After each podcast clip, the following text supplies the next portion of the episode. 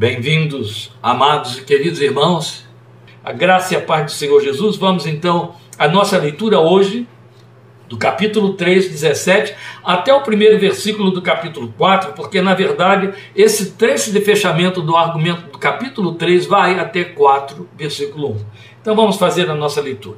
Irmãos, sigam unidos o meu exemplo e observem os que vivem de acordo com o padrão que lhes apresentamos. Pois como já lhes disse repetidas vezes, e agora repito com lágrimas, há muitos que vivem como inimigos da cruz de Cristo. O destino deles é a perdição, o seu Deus é o estômago e eles têm orgulho do que é vergonhoso. Só pensam nas coisas terrenas.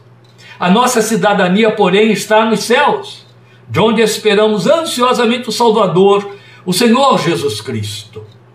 Pelo poder que o capacita a colocar todas as coisas debaixo do seu domínio, ele transformará os nossos corpos humilhados, tornando-os semelhantes ao seu corpo glorioso. Portanto, meus, meus irmãos, a quem amo e de quem tenho saudade, vocês que são a minha alegria e a minha coroa, permaneçam assim firmes no Senhor, ó amados. Evidente que esta argumentação do capítulo quatro, primeiro versículo, é um fechamento, porque quando ele diz permaneçam firmes assim no Senhor, ó amados, ele está fazendo um contraste entre estes a quem se dirige e aqueles a respeito dos quais fez um lamento profundo. Meus irmãos, nós temos vindo nesta caminhada de leitura aprofundada, leitura devocional da carta de Paulo aos Filipenses. Desde o início, desde a primeira parte, nós comunicamos que esta seria uma leitura que nos levaria a pontos nevrálgicos de revisão, ou que nos levariam, se somos verdadeiros, se somos sinceros, a uma revisão da nossa confissão. Esta é a razão porque os dois últimos estudos, partes dez e onze, foram tão, tão tensos. E trabalhamos ali com um apelativo e uma conscientização contundentes. Isso espantou muita gente. Não vai ser diferente quando entrarmos no capítulo quatro. Não vai ser diferente quando estivermos estudando, por exemplo, a carta de Paulo aos Efésios. Porque esta é a essência do Evangelho. Quando você lê um livro, e eu estou recomendando esse livro agora, O Caminho de Cristo, Os Atalhos da Igreja, escrito por Eugene Peterson, de longe para mim, o maior profeta da modernidade, lamentavelmente, já partiu para o Senhor há três anos atrás.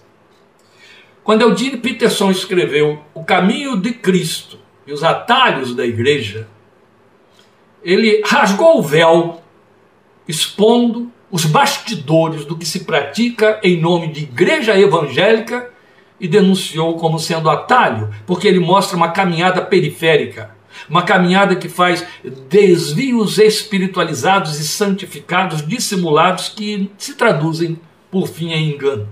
Por esse atalho, corre a maioria. Quando você vai para dentro do Evangelho, das cartas doutrinárias de Paulo, você é confrontado inevitavelmente, e se você tem um coração sincero, se de fato nasceu de novo, inevitavelmente a palavra de Deus encontra guarida, e você faz suas revisões. E é evidente que se reposicione.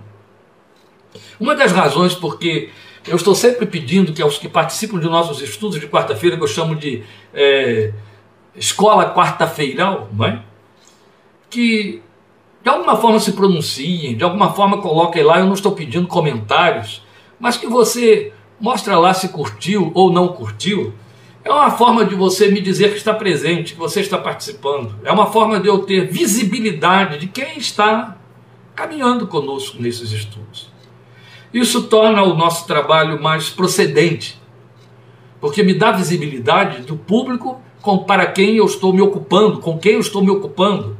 Esses textos não chegam aqui abertos de forma aleatória para uma leitura superficial. Isso você pode fazer aí no seu quartinho, dentro da sua casa, quando resolver ler a Bíblia. Não.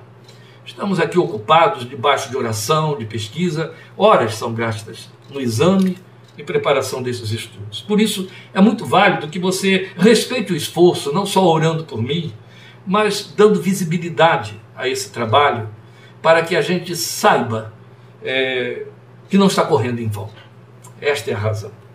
O curtir aí não tem, para mim, nenhum outro valor e nem crédito. Eu não faço competições, eu não considero números, nunca fiz. Quem me conhece suficientemente sabe que eu não faço caso de crédito humano. Algum, algum. Pautei a vida toda meu ministério por descrédito humano. É onde vou continuar até que o Senhor me leve para receber o meu corpo glorificado, pelo qual não sei muito, estou muito necessitado dele. Então, voltando aqui ao nosso texto que acabamos de ler, é o último trecho do capítulo três. Por isso que tivemos que entrar aí no primeiro versículo do capítulo quatro e também da argumentação exortativa do apóstolo aos Filipenses. Quanto a quê? Quanto à heresia dos judaizantes, que já vimos que também eram gnósticos, aqueles que achavam que a razão os salvava e era suficiente. Então, a partir deste trecho, Paulo parte para o encerramento da carta. O capítulo quatro vai, de fato, encerrar a carta, e ali o que ele vai fazer é pontuar um dos seus motivos para escrevê-la, no capítulo quatro. Qual é o motivo? O testemunho e a sua palavra de gratidão à participação financeira dos filipenses no seu ministério pessoal e na sua vida, não apenas o trabalho que ele fazia, mas a sua vida, mesmo porque, sabemos, esta carta foi escrita da prisão, ele estava preso quando escreveu esta carta, e segundo vocês que acompanharam aí, vide a, a, a introdução, parte um, pessoalmente entendo, e o texto, me dá, e a carta e outros trechos lá em Atos, etcétera, me dá subsídios para, juntamente com outros, um número menor, entender que esta prisão não é a de Roma, não é a definitiva, mas uma prisão que deve ter ocorrido ali em Éfeso, próximo à cidade de Filipos. A verdade é que ele escreveu da prisão, e ele escreve agradecendo porque eles estão fazendo um investimento, e fizeram, mandando oferta por mão de Epafrodito, na sua vida. Afinal de contas, se ele está preso, o ministério não está nem circulando, né? É o que se pretende, é o que se pensa. Se não estivesse circulando, eu não estaria discutindo estas coisas aqui com vocês. Não teríamos esta carta. Ela foi escrita nessa prisão. Glória a Deus por isso. E o dinheiro que aquela gente mandou, pelo menos serviu para comprar pergaminho, que era muito caro. E, e os pontaletes que ele usou para escrever a sua carta. Trabalho árduo. Hoje você vai aí na frente do computador, faz uma digitaçãozinha de minutos, um trecho enorme, fica escrito e se transfere, etcétera. Meu Deus! Eles trabalhavam escrevendo em cima de pergaminhos. Isso tomava um tempo enorme. E se você comete um errinho, você vai ali, no, no, no, vai, vai deletando o seu erro. Se você escrevia à mão, você apagava, né? Assim? Ou no apagar daquela gente daquele tempo, estamos falando de um primitivismo muito grande na, na, de, em termos de grafia, não havia gráfica. Era raspar, tinha de raspar com estilete o material e depois reescrever, escrever em cima. Complicado mesmo, porque não dava para comprar outro pergaminho, muito caro, não tem ali na esquina, não tem no armazém da esquina, não havia papelaria, no caso pergamaria. E vamos parar. Eu só quero que você fique é, consciente Do, do, da razão porque ao escrever o capítulo quatro ele está cheio de gratidão, e esse capítulo quatro então está eivado de testemunhos, e iremos para lá na próxima semana. Assim eu já estou a, adiantando o capítulo quatro para despertar mais ainda o seu interesse para continuar a participação nesse estudo. Então, observe, ele vai aqui nesse fechamento do capítulo três fazer o fechamento do confronto que está fazendo aos hereges, aquele grupo que estava lá dentro da igreja de Filipos, influenciando com distorção, com heresia, a mensagem da graça que ele ensinou, que ele ministrou, em cima da qual ele criou a igreja de Filipos, ele levantou aqueles irmãos como discípulos do Senhor Jesus. Então os argumentos finais aqui no capítulo três são muito enfáticos, são muito fortes, estão cheios da paixão do apóstolo. Não é à toa, perdão, que ele vai dizer aí no versículo dezoito, que ele está escrevendo e pensando naquela gente com lágrimas. Eu imagino esse homem molhando o seu pergaminho com lágrimas, escrevendo com o coração. Paulo abre em Filipenses o seu coração. É uma carta que ele escreve de forma apaixonada. Então, ele vai fazer aqui o seu é, é, confronto em cima disso aí, imprimindo também o registro do seu ensino, do seu testemunho pessoal. Mas agora vamos nos deter neste trecho do fechamento do argumento exortativo, que é esse que lemos aqui, onde ele vai fazer mais um ataque direto aos seus oponentes e mais uma vez vai enviar elementos de edificação doutrinária para os seus conversos de Filipos, e olha nós aqui, né, tomando carona e sendo edificados com este ensino. Afinal de contas, isto é Bíblia, Evangelho de Jesus, Vamos lembrar que Pedro, falando desses escritos de Paulo e os elevando, colocou no nível das escrituras do Velho Testamento. É o que temos aqui em nossas mãos, palavra de Deus, glória a Deus por isso. Então, neste argumento final, ele chama a atenção dos irmãos para desviarem o foco dos que estão empenhados em desvirtuar a sanidade da sua confissão e praxis genuinamente cristã. Então ele está enfocando a si mesmo e a seus auxiliares, aqui incluídos na declaração: observem os que vivem de acordo com o padrão que lhes apresentamos. É provável que ele esteja pensando em algum grupo incógnito lá dentro da igreja de Filipos, gente que mantém o padrão, mas também é mais, bem mais provável que ele esteja incluindo Timóteo e Epafrodito, que são os dois personagens que surgem aqui, lembrando que quando ele abre a carta, ele nivela Timóteo a ele, lembram disso, aquele alto padrão em que ele levanta Timóteo em termos de seu testemunho, autoridade e liderança, já que o está enviando para fazer essas correções dentro da igreja. E então aqui quando ele diz: observem aqueles que, que andam de acordo, os que vivem de acordo com o padrão que lhes apresentamos. Aí nós temos, volto a dizer, provavelmente um grupo incógnito, um grupo que não sabemos quem é dentro da igreja de Filipos, a respeito dos quais ele está bem informado por Epafrodito, o próprio Epafrodito e Timóteo. Mas ressalta-se ele, porque ele chama a atenção para esse modelo que ele precisa apresentar na sua própria vida. Então é provável que é, é, haja um outro grupo que está destoando dos que estão sob a influência dos judaizantes, que estavam transformando a doutrina em heresia. Agora, ele é enfático ao dizer: sigam unidos o meu exemplo. Vejam, não apenas ele tinha dito, é, é, observe os que vivem de acordo com o padrão, mas começou tudo no versículo dezessete, dizendo: irmãos, sigam unidos o meu exemplo. Formem um grupo aí dentro que vai fazer esse contraste, que sigam o meu exemplo. De que, é que ele está falando? Ele está falando que seu exemplo de doutrinação, seu exemplo de autoridade espiritual, seu exemplo de compromisso com a aliança, de convicção com a palavra, que ele não negocia, não tergiversa. Esta é uma fraseologia que ele usa também quando escreve aos Coríntios, a segunda carta. Lá ele é ainda mais enfático, ele diz para eles: sejam meus imitadores como eu sou de Cristo. Aqui ele nem está falando isso, ó, não está dizendo eu sou uma ponte através da qual vocês possam olhar para Cristo. Não, ele aqui está dizendo: sigam o meu exemplo, e de perto. Aos Coríntios ele diz: sejam meus imitadores, façam mímica da minha vida, é o que você teria ali no original, como eu sou de Cristo. Quer dizer, me imitando, você vai imitar Cristo, porque eu estou imitando Cristo. Mas aqui a argumentação é diferenciada. O que ele está dizendo é: sigam o exemplo da maneira como eu vivo a graça, como eu trabalho com a graça, como eu ensino a graça, como eu vivo a vida de fé.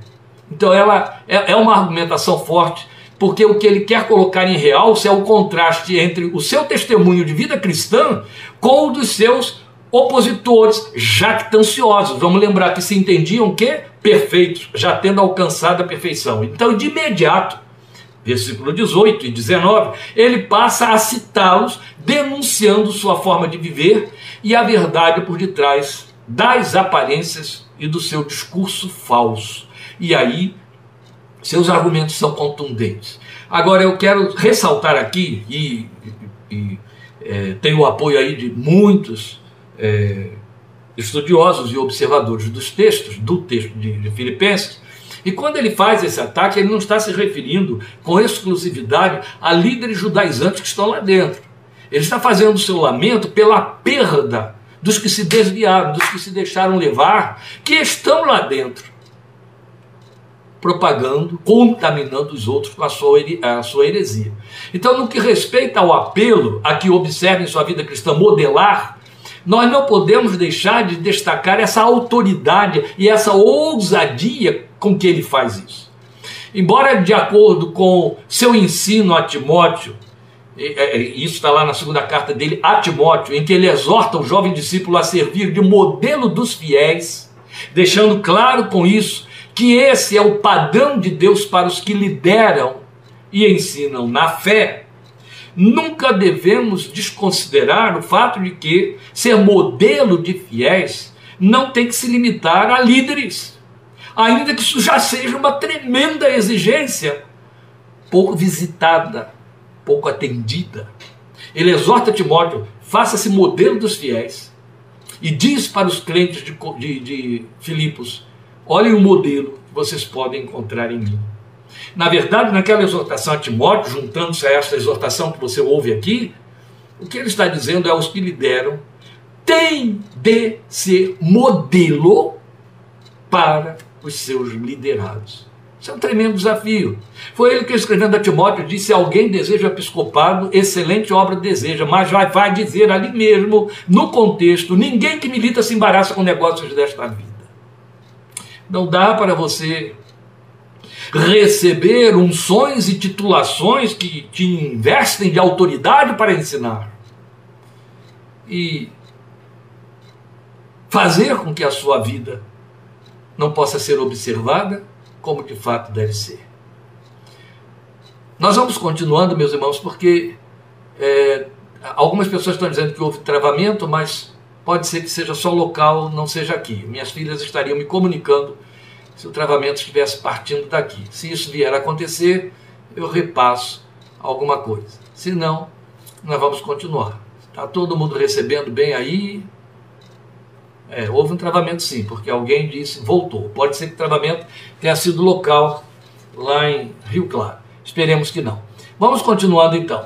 Pois bem, então no que respeita a esse apelo aí da vida cristã modelar, não é? O que ele está fazendo é que deixa claro que os líderes precisam ser modelo daqueles a quem ensinam, a quem lideram. Então, observe um detalhe que eu acho por demais importante.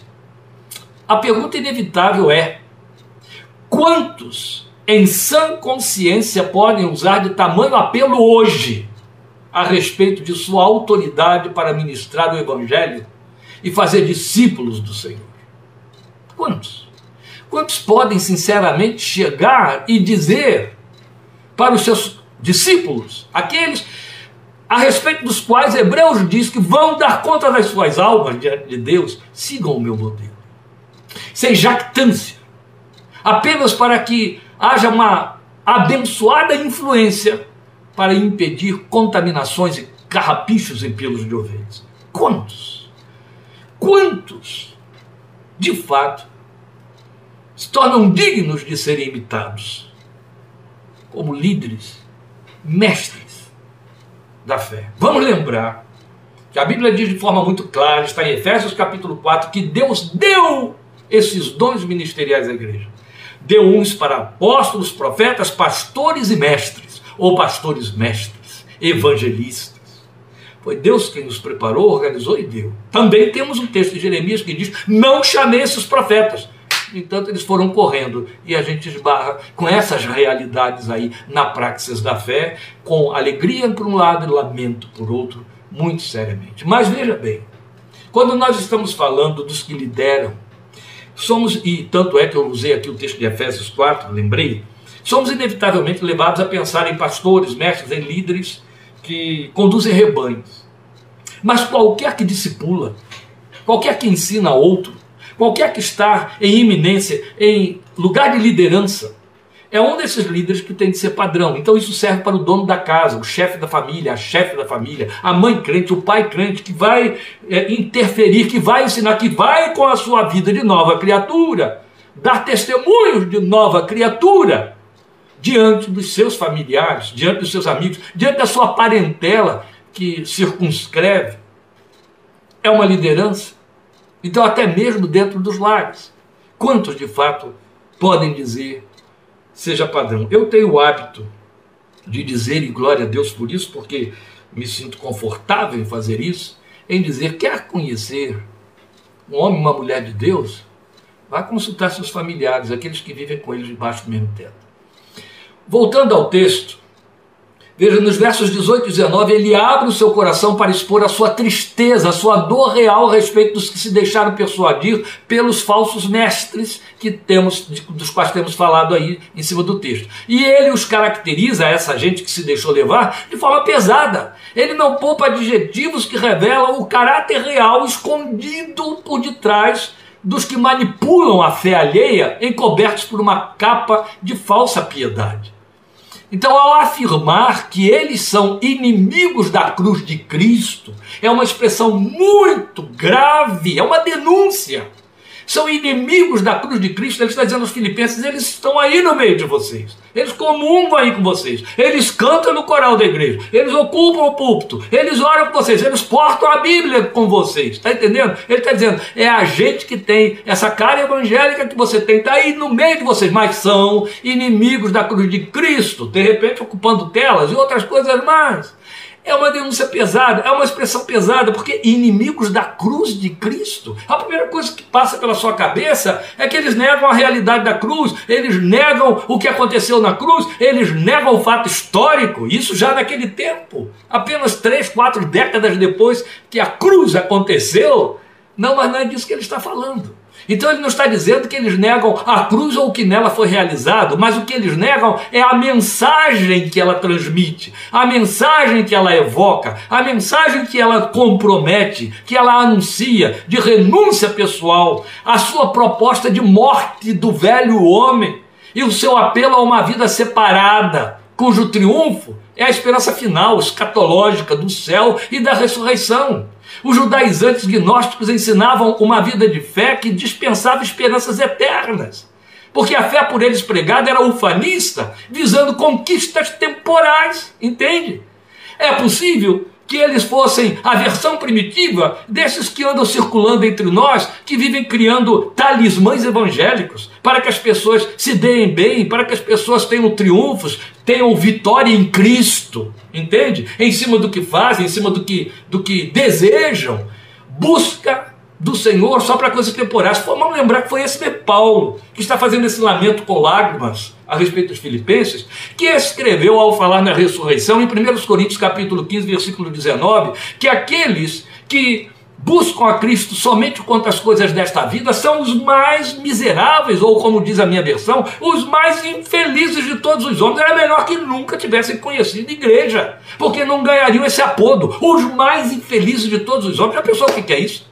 Você comparar um pagão, você comparar alguém que está lá fora, alguém que debocha do evangelho, com alguém que está do lado de dentro, mas que só busca a Cristo com esperança nas coisas terrenas, e Paulo dizer, esse que está do lado de dentro, fazendo isso, é mais infeliz do que aquele que está lá do lado de fora. Paulo não usava de meias palavras, entende? Paulo rasgava o véu, Paulo descortinava, ele confrontava, porque o evangelho custava a vida, e certamente custou a dele. Então não era brincadeira, não era coisa para alguém estar brincando, brincando de ser crente. Pelo amor de Deus, muito sério, não é? Muito sério. Então, na verdade, eles pregavam um ufanismo temporal que hoje, via a fé, que hoje me faz pensar, e eu os associo aos pregoeiros da, modernos da teologia da prosperidade, pela fé. Porque criaram igrejas e denominações inteiras para ensinar as pessoas a acertar na loteria de Deus, através de magismos de fé, se darem bem na vida. E não falta quem corra por aí para fazer esse tipo de proposta e de promessa. Então, de acordo com Paulo, eles são inimigos da cruz de Cristo, porque a mensagem que eles pregam confronta, vai na contramão da mensagem de Cristo. Esta é a palavra que eu sempre preguei. Eu me lembro uma certa vez que fui pregar numa igreja em São Carlos, e houve um alvoroço enquanto eu pregava estas coisas. Depois eu tomei conhecimento de que a líder da igreja estava indo de banco em banco nas fileiras dos crentes para desfazer aquilo que eu estava dizendo lá, e depois saiu dizendo, ele prega perda. Esse tipo de pregação ganhou um título em Rio Claro, é muito interessante. Você deve estar acostumado a ouvir esse jargão, alimenta a fé, vamos alimentar a nossa fé. Sabe qual é o jargão para esse tipo de pregação? É, ele come a nossa fé. São debochados. Eles dizem que quem prega essa mensagem da cruz come a fé dos outros. Que gente tonta. Mas existe, eles estão por aí, são inimigos da cruz de Cristo. São irmãozinhos cheirosinhos de sabonete nos cultos, com Bíblia na mão, mas são inimigos da cruz de Cristo, que vão na contramão do que a cruz prega. Eu lembro de uma mulher um dia entrar sambando, requebrando, no salão de culto da, da igreja, enquanto a gente realizava o culto, bem no dia em que eu tinha pregado sobre a cruz e o compromisso da cruz, e ela entrou sambando e dizendo: não tem preço de mais nada, Jesus já pagou todo o preço, a gente não tem que pagar mais preço de coisa nenhuma. O diabo usando aquela crente veterana, que hoje está lá do outro lado, não sei exatamente onde, mas usando aquela crente veterana para desfazer o que o pastor estava pregando no púlpito lá atrás, na frente de todo mundo. Sambando mesmo, estou falando para vocês, eu tenho aí o testemunho de dezenas de crentes de Rio Claro que assistiram essa cena. Triste, né? Não tem preço nenhum para pagar não, gente. Jesus já pagou todo o preço, e por aí vai. É bonita uma fé assim, cheia de alvoroço, cheia de lantejoulas, cheia de serpentinas, mas só serve para isso mesmo, para a escola de samba na Marquês de Sapucaí ou lá no Sambódromo de São Paulo. Então depois, Paulo vai dar o seu veredito sobre os que optam por esse caminho fácil na fé, atalho fora da cruz. Ele diz de forma clara e sem rodeios: o destino deles é a perdição, porque seu Deus é o estômago. Sua versão diz assim: o Deus deles é o ventre. Na verdade, a palavra original diz: o Deus deles é o umbigo. Aí foi traduzido por ventre, foi traduzido por estômago. Aí você fica pensando que a gente que é glutão, que é um dos pecados condenados na Bíblia, pecado da carne, não.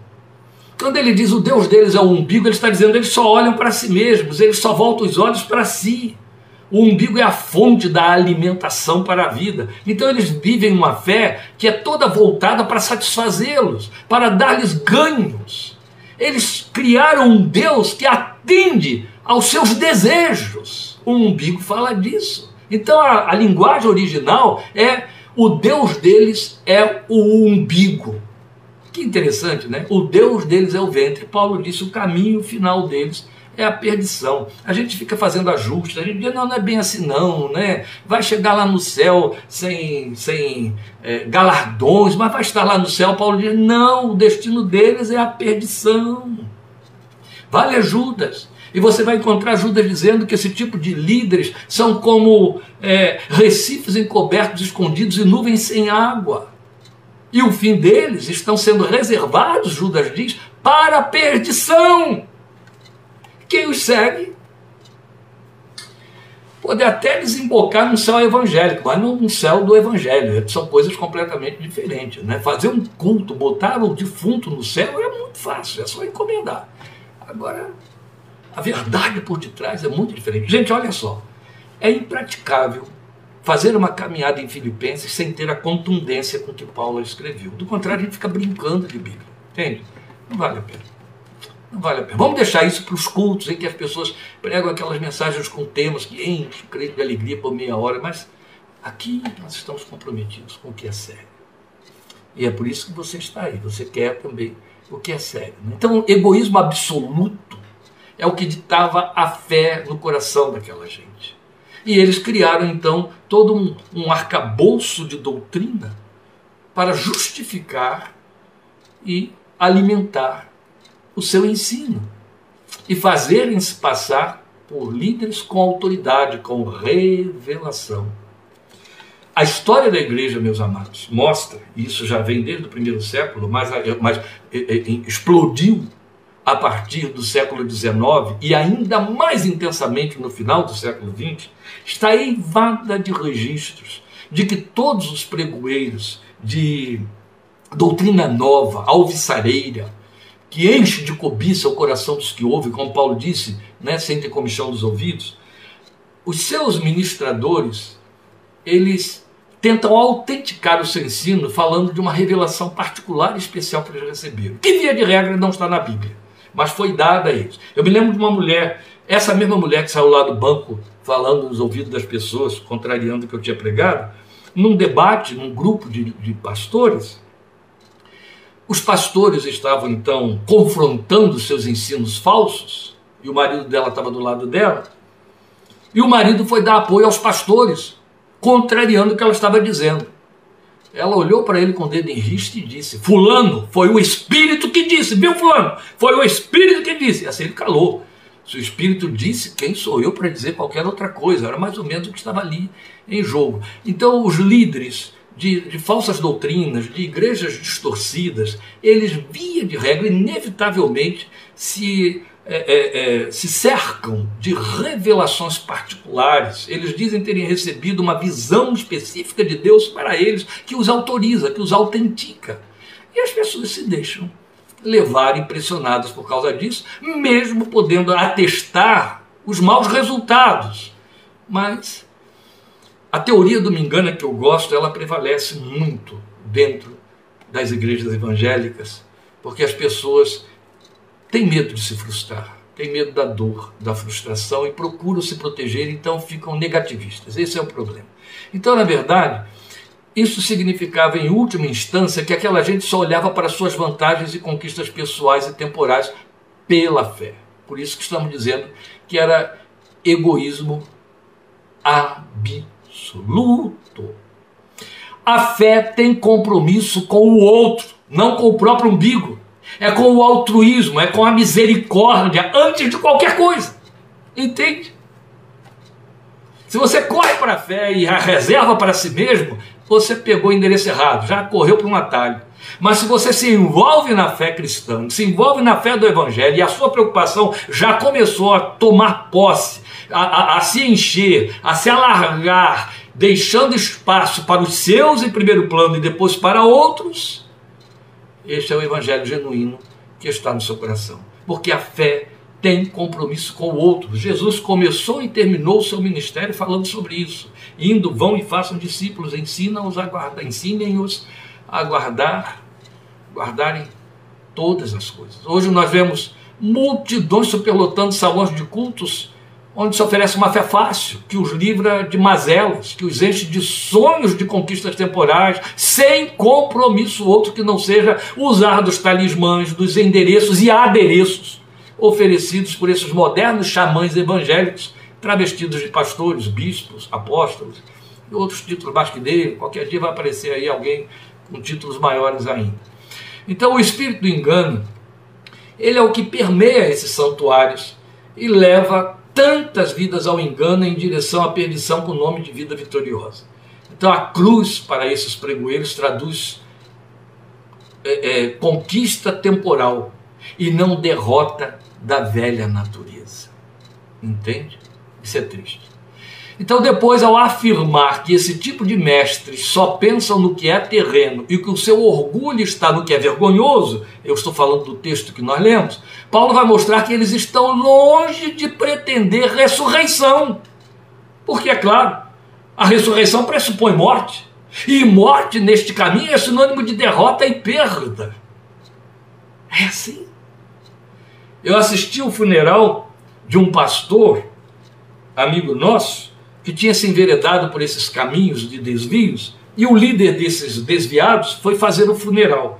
E eu e os meus amigos todos que estavam ali, também pastores, percebemos uma coisa muito interessante.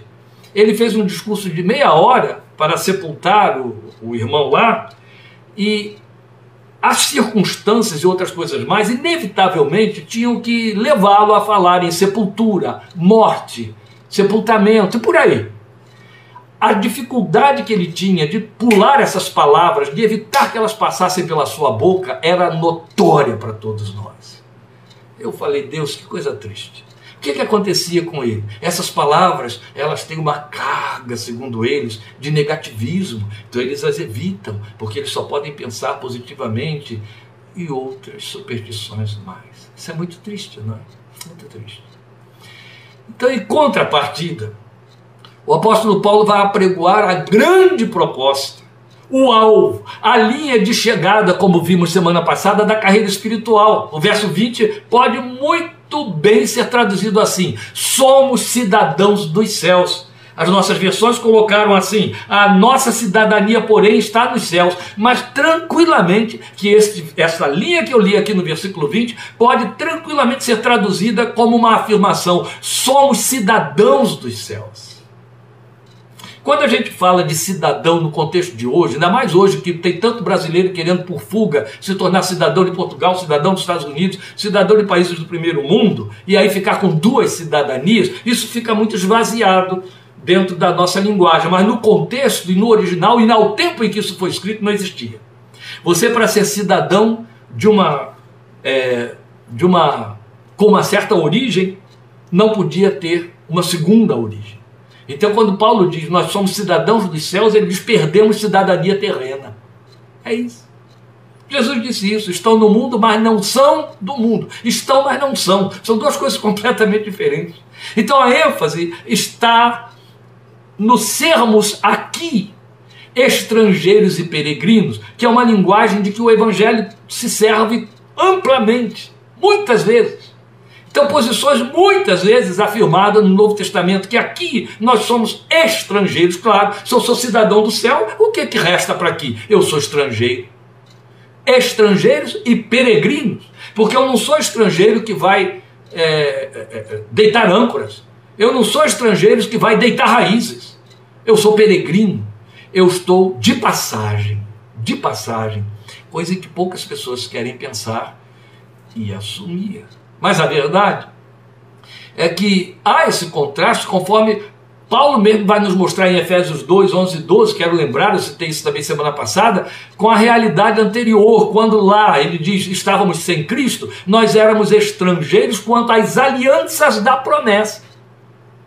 Um estrangeiro é aquele que perde o jeito no lugar em que está, porque o jeito dele é outro, o jeito dele é da sua, sua cultura de origem, entende? Ele perde o jeito no lugar em que ele está, porque as manhas da terra, do espaço que ele está ocupando, não lhe pertencem, não lhe são naturais. Ele tenta imitar, mas há sempre um artificialismo. É como você vê um alemão tentando dançar samba no Brasil, no carnaval, cai no ridículo, minimamente, não é? Mas o crente vive como estrangeiro e peregrino quando ele tem consciência de que a sua cidadania mudou, agora é celestial.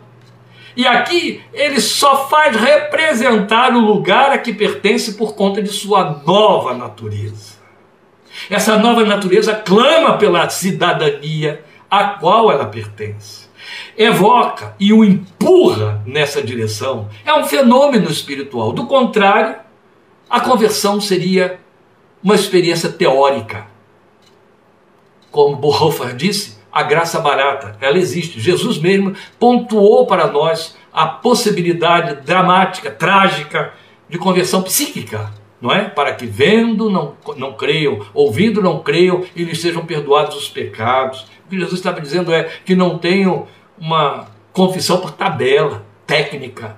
Não, tem que ser uma experiência real. Então essa questão de que o estrangeiro perde o jeito no lugar em que está, porque o seu jeito natural é, é, está de acordo, conformado com a sua origem, esse é o seu estereótipo, isso nos lembra aquela fala de Pedro, você lembra? Depois de andar mais de três anos e meio com Jesus, Pedro perdeu o jeito da fala do mundo, da fala dos galileus, e pensou que estava inserido. Quando ele apenas abre a boca para dizer... eu não conheço esse homem, e esbraveja, e xinga, sei lá o quê. Uma mulher diz, não, sua fala te condena. Ou seja, você fala aquele evangeliquez de Jesus, você fala o cristoquês de Jesus, que evangeliquez todo mundo hoje pode estar falando, né? Então ela mostrou, a tua fala te condena, você perdeu o jeito, Pedro, você não é nosso mais. Não tenta se desfigurar, não tenta disfarçar, porque a sua natureza, o que está aí dentro, cumprindo o que Jesus falou, a boca fala do que o coração está cheio. O novo homem, a nova criatura, tem acesso e intimidade. É isso que é a maior marca de estrangeirismo. Tem acesso e intimidade movidas ao novo clima e no ambiente do qual ele tem a sua nova origem. Entendeu? Porque a, a, a maior marca de estrangeirismo ou de consciência de cidadania celestial... é a viva expectativa da vinda do Senhor, de seu novo país. É disso que Paulo está falando aqui no versículo vinte e um. Porque a nossa cidadania está nos céus, ele diz, ansiosamente aguardamos vindo de lá o Senhor Jesus Cristo, o qual transformará. E ele fecha o capítulo três. Então, esta linguagem, essa retórica de que ele se serve, não só é conclusiva, mas ela tem uma beleza e um peso doutrinário inegociáveis. Entendeu? Está falando de ânsias identificadas, os verdadeiros sentimentos, as verdadeiras motivações com a verdadeira natureza que foi implantada nele. Porque a minha nova cidadania é dos céus. Eu estou vivendo em função do que esse céu vai trazer para mim, do que esse céu tem para mim. O que é que esse céu tem para mim? Com ansiedade, eu estou aguardando que ele me devolva o meu Senhor, a vinda do meu Senhor, de seu novo país. Então a ênfase que o apóstolo agrega a essa esperança é um advérbio forte. Ansiosamente, ele diz. Ou seja, a ânsia por chegar te domina. O corredor da maratona, a linguagem que ele estava falando no trecho anterior que nós vimos aí, lembra? No capítulo três, versículos doze, treze, quatorze, conhecida essa ânsia como agonia. Na linguagem etimológica daqueles é, é, Jogos Olímpicos gregos, os Jogos Olímpicos da Antiguidade, é, o sentimento do corredor na, no, no espaço final da carreira, já quando ele está divisando a linha de chegada, aquela fita que ele vai romper com o peito dele, aquele sentimento para chegar era chamado de agonia. Por que que ela é chamada de agonia, que na verdade traduz ansiedade por chegar? Porque aquele trecho final tinha um nome técnico, ele se chamava agona. Agona era o nome da última parte, da etapa onde estava a faixa que teria de ser rompida pelo vitorioso, pelo vencedor, pelo que chegava. Então, aquele sentimento final era extrapolava, era de tal ordem que ele sentia algo que ficou caracterizado como agonia, o sentimento da agona. É esta palavra, próxima a esta, que Paulo está dizendo quando nós, os cidadãos do céu, esperamos com ansiedade, com agonia, ansiosamente, a vinda do nosso grande campeão, do Senhor da nossa vida. Ansiar pela vinda de Cristo. Quando eu me converti, década de setenta, e eu me converti bem no iníciozinho dela, foi no ano de setenta e um, e o avivamento real estava em curso no Brasil, era muito raro você não encontrar púlpitos pregando a vinda de Cristo, crentes cantando sobre a volta de Cristo. Procure os C Ds antigos, os C Ds produzidos naquela ocasião, que você vai ver que a pauta repetitiva daqueles cânticos dos jovens, fosse jovem da verdade, fosse vencedores, o que fosse, falava da volta de Cristo, da volta de Cristo. Quem não conheceu o rei está voltando, é de lá, o rei está voltando. As igrejas se enchiam cantando os cânticos da harpa cristã, que enfatizavam muito a volta do Senhor. Nossa esperança é sua vinda. Hoje falar da volta de Cristo é prejuízo. Falar da volta de Cristo é falar da cessação daquilo que eu anseio que aconteça aqui. Eu quero um Brasil melhor, eu quero conquista, eu quero ver meu filho, minha filha triunfar. A ressurreição, a volta, a vida de Jesus. Põe fim a isso tudo. Eu estou orando para que haja sucesso aqui. Por que eu vou ficar com agonia pela volta de Cristo? Entende? Estas coisas só podem ser, acontecer pelo espírito do novo homem. E esse espírito que está aí dentro nos joga nesta direção. Quando ele não está latente, não há essa ansiedade em hipótese alguma. Ela não pode ser produzida pela vontade dos homens. Ela é espiritual. E então, contrastando frontalmente com toda a falsa promessa dos judaizantes gnósticos, que diziam que a ressurreição já tinha acontecido, que eles já tinham vencido, já tinham, eram vitoriosos, o apóstolo vai encerrar sua mensagem lembrando que toda a esperança está na consciência de que algo incomparavelmente superior é o que aguardam os que habitam um corpo que não pode ser esquecido como corpo de humilhação. Eu não estou com isso dizendo a você que lembre-se o tempo todo que seu corpo é corpo de humilhação, a versão que você usa, usa pode estar chamando de corpo de aviltamento, para que você descuide dele, para que você... Não, você tem que ser mordomo do seu corpo. Mas eu quero lembrar a você, especialmente aqueles que estão muito preocupados em esticar, né, usar de estética para rejuvenescer dez anos, para enganar a morte, enganar o envelhecimento, etcétera. Aqueles que fazem tanto investimento nesse corpo de aviltamento e se queixam, se queixam tanto. E, na verdade, a Bíblia te conscientiza de que você tem um corpo perecível, que é chamado corpo de humilhação. E por corpo de humilhação ou de aviltamento quer dizer que é um que te derreia, um que te joga para baixo. Ele é a sede da carne, e a carne é o pecado. Entende? Isso habita nesse corpo.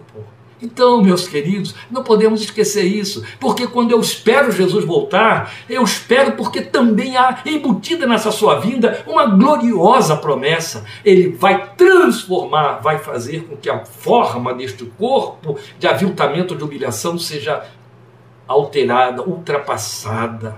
Transformar, ultrapassar a forma, transformará o nosso corpo abatido, corpo de aviltamento, corpo de humilhação, são as palavras próprias para traduzir o adjetivo que Paulo usou aí, para ser conforme o seu corpo glorioso. Isso é maravilhoso, isso tem que fazer parte de nossa expectativa, do nosso desejo, de nossa esperança, no núcleo da nossa fé, entende? Então, a nossa esperança é essa. A esperança está nessa consciência de que algo incomparavelmente superior é o que aguarda os que habitam esse corpo que não pode ser esquecido como corpo de humilhação. Então os ufanistas negavam, como ainda hoje negam, o fracasso temporal desse corpo. Eles diziam, não, nós já estamos aperfeiçoados até no corpo, mas os cristãos verdadeiros, eles o encaram tal como é.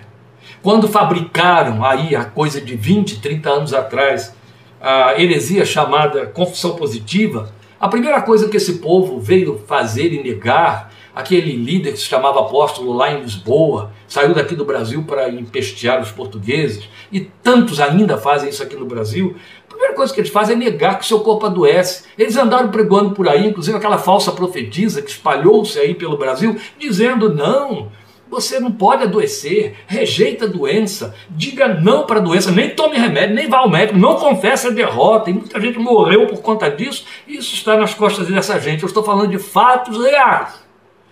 Então, meus irmãos, o que é isso? Senão uma, uma reedição daquilo que aquela gente fez no primeiro século. Meu corpo já está aperfeiçoado. Kennedy Reagan escreveu compêndios e compêndios de heresia, e seduziu e enganou dezenas e dezenas de milhares de crentes no Brasil, infeccionou a cidade de Rio Claro com a sua falsa doutrina que foi propagada por outros pregoeiros brasileiros, dizendo isso, você só morre quando você quer, você decide que cansou e quer ir, a doença só vai entrar no seu corpo se sua fé fracassar. É a repetição da heresia que Paulo está combatendo aqui em Filipenses. Entende? Nada é novo debaixo do céu. Eu tenho que concordar com o título aí desses romances e filmes, etcétera. Então eles negavam esse fracasso temporal do corpo de que Paulo está nos chamando a atenção e lembrando.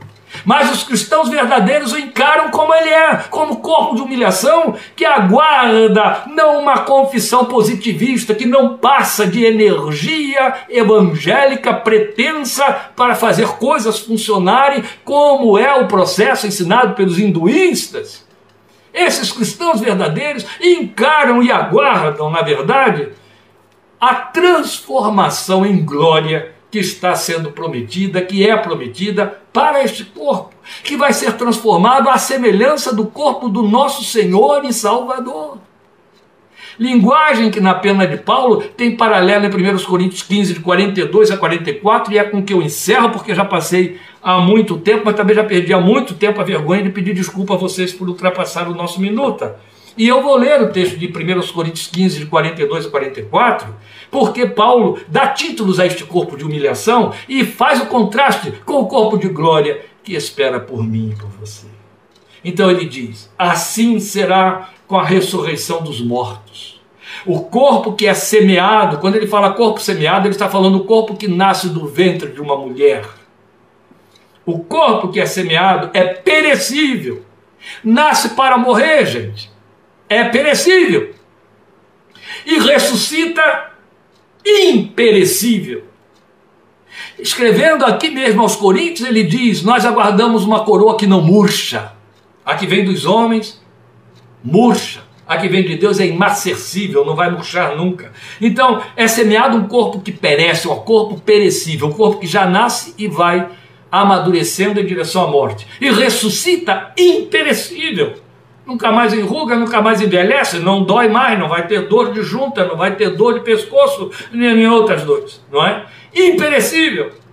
É semeada em desonra, Então preste atenção nisso. O servo de Deus não está usando de meias palavras e nem brincando com palavras. Ele está dizendo que o meu corpo é semeado em desonra. Sim, ele é semeado e nasce, filho de Adão, sob maldição, que Deus lançou lá no jardim do Éden por causa do pecado. Então ele é semeado em desonra, mas ressuscita em glória. Nós não temos ideia do que é isso. Jesus nos ilustra com seu corpo de ressurreição, mas ultrapassa a nossa capacidade de entender. E aí eu dei ênfase ao que eu vou ler aqui agora. É semeado em fraqueza e ressuscita em poder.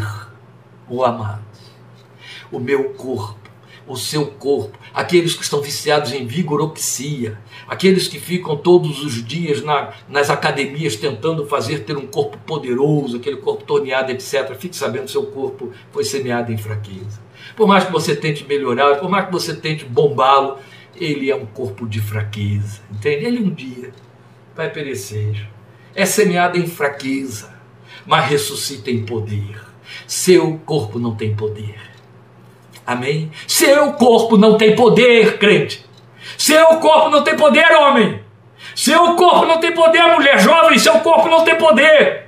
Ele foi semeado em fraqueza. A semente na qual ele nasceu se chama fraqueza, mas vai ressuscitar em poder. Glória a Deus. Corpo de poder, como foi o corpo do Filho de Deus. É semeado um corpo natural e ressuscita um corpo espiritual. Se há corpo natural, ele encerra, há também corpo espiritual. Aleluia, maranata, glória a Deus. Anseio pela vinda do meu Senhor, dos lugares celestiais, que é a minha pátria. Há cinquenta anos, eu olho para o céu. Há cinquenta anos eu contemplo o céu, o sky, o espaço sideral, porque ele me fala que o meu Senhor vem com as nuvens, vem do alto. Se eu estiver no Japão, o céu continuará sendo alto. Eu estou no outro hemisfério, o céu continua sendo alto. Há cinquenta anos eu olho para o céu, porque é lá que eu tenho tudo, entende? É lá que eu tenho tudo. Já fiz minhas contas e descobri que eu tenho muito mais gente lá do que tenho aqui. Deus te abençoe, te guarde. Em nome de Jesus, domingo, dezessete e trinta, estaremos falando sobre cardioempatias. dezessete e trinta, esteja orando por isso. Até quarta-feira, quando entraremos na nossa antepenúltima parte do nosso estudo de Filipenses, no capítulo quatro. Muito bem, João Alberto, lembrou aí um dos nossos belos cânticos. Sou forasteiro aqui, em terra estranha estou, mas o cântico que enche minha alma é: da linda pátria estou, bem longe, cansado estou. Eu tenho de Jesus saudade, quando será que vou? Passarinhos, belas flores querem me encantar. Eu os tenho aqui no meu quintal. São vãos terrestres esplendores, de longe enxergo lá. Deus te abençoe.